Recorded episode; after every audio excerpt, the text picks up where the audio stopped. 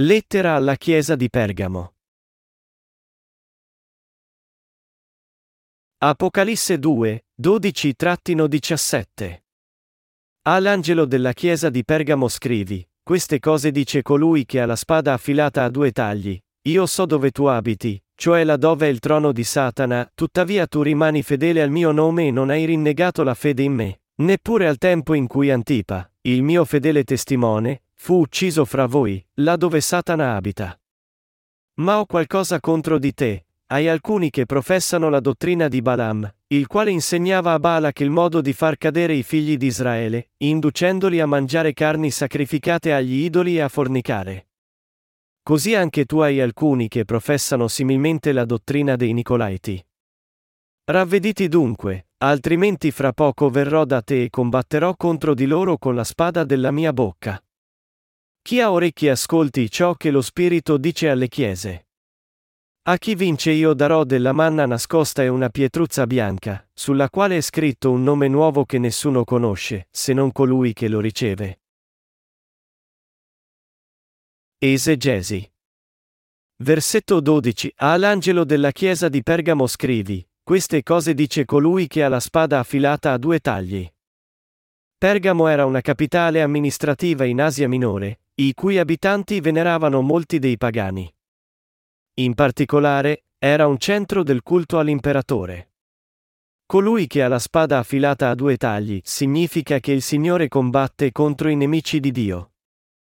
Versetto 13. Io so dove tu abiti, cioè là dove è il trono di Satana, tuttavia tu rimani fedele al mio nome e non hai rinnegato la fede in me, neppure al tempo in cui Antipa, il mio fedele testimone, fu ucciso fra voi, là dove Satana abita.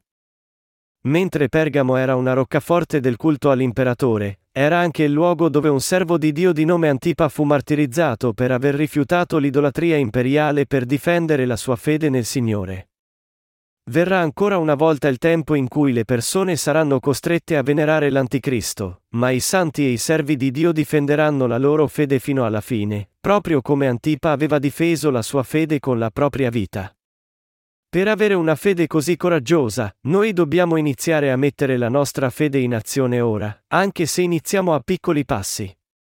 Quando viene il tempo della persecuzione, i santi e i servi di Dio devono fare affidamento specialmente sullo Spirito Santo. Essi devono confidare in Dio e abbracciare volentieri il loro martirio nella speranza, in modo che possano dare gloria a Dio e ricevere il nuovo cielo e terra da Lui. Versetto 14. Ma ho qualcosa contro di te, hai alcuni che professano la dottrina di Balaam, il quale insegnava a Balak il modo di far cadere i figli di Israele, inducendoli a mangiare carni sacrificate agli idoli e a fornicare. Dio rimproverò la chiesa di Pergamo perché alcuni dei suoi membri professavano la dottrina di Balaam. Balaam era un falso profeta che condusse gli israeliti lontano da Dio e fece loro commettere idolatria tentandoli ad avere rapporti con le sacerdotesse straniere che veneravano idoli. Il Signore rimproverò coloro la cui fede aveva abbandonato Dio. I cuori delle persone avevano abbandonato Lui e veneravano invece i falsi idoli. E il peccato di idolatria è il più grave peccato davanti a Dio. Versetto 15 Così anche tu hai alcuni che professano similmente la dottrina dei Nicolaiti. Le parole Nicolaiti e Balaam nella Bibbia sono fondamentalmente sinonimi, e significano e quelli che dominano sulle persone. Quando Dio disse che ci sono e alcuni che professano la dottrina dei Nicolaiti, questo era un altro modo di dire che la Chiesa di Dio deve respingere e quelli che professano la dottrina di Balaam.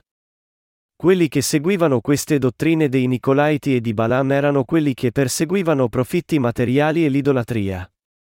Tali persone devono naturalmente essere scacciate dalla Chiesa di Dio. Versetto 16. Ravvediti dunque, altrimenti fra poco verrò da te e combatterò contro di loro con la spada della mia bocca.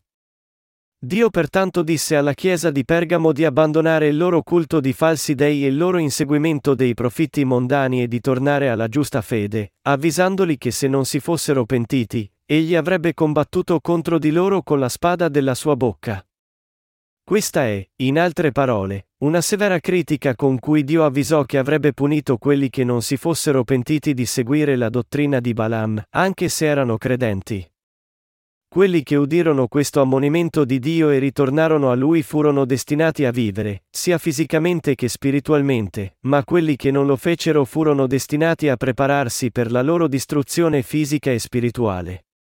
Perché i santi e i servi di Dio siano benedetti su questa terra e oltre, devono ascoltare la parola di Dio e seguire il Signore con la loro fede. Versetto 17. Chi ha orecchie ascolti ciò che lo Spirito dice alle chiese. A chi vince io darò della manna nascosta e una pietruzza bianca, sulla quale è scritto un nome nuovo che nessuno conosce, se non colui che lo.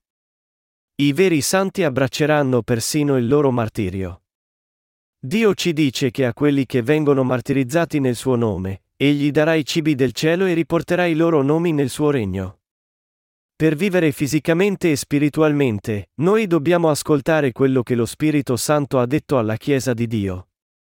A quelli che vincono, e cioè, quelli che vincono la loro battaglia contro i seguaci di Satana, e Dio darà la giustizia della fede che li libera dal peccato, e, per la loro fede, egli scriverà i loro nomi nel libro della vita.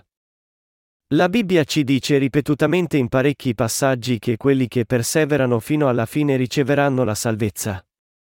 I santi, in altre parole, devono essere pazienti negli ultimi tempi, in modo da poter difendere la loro fede nel Vangelo dell'acqua e dello Spirito. I nomi dei rinati sono scritti nel libro della vita. I credenti devono, pertanto, entrare nel regno di Dio non perseguendo i profitti materiali e terreni ma superandoli con la fede, fino al giorno in cui staranno finalmente davanti a Dio.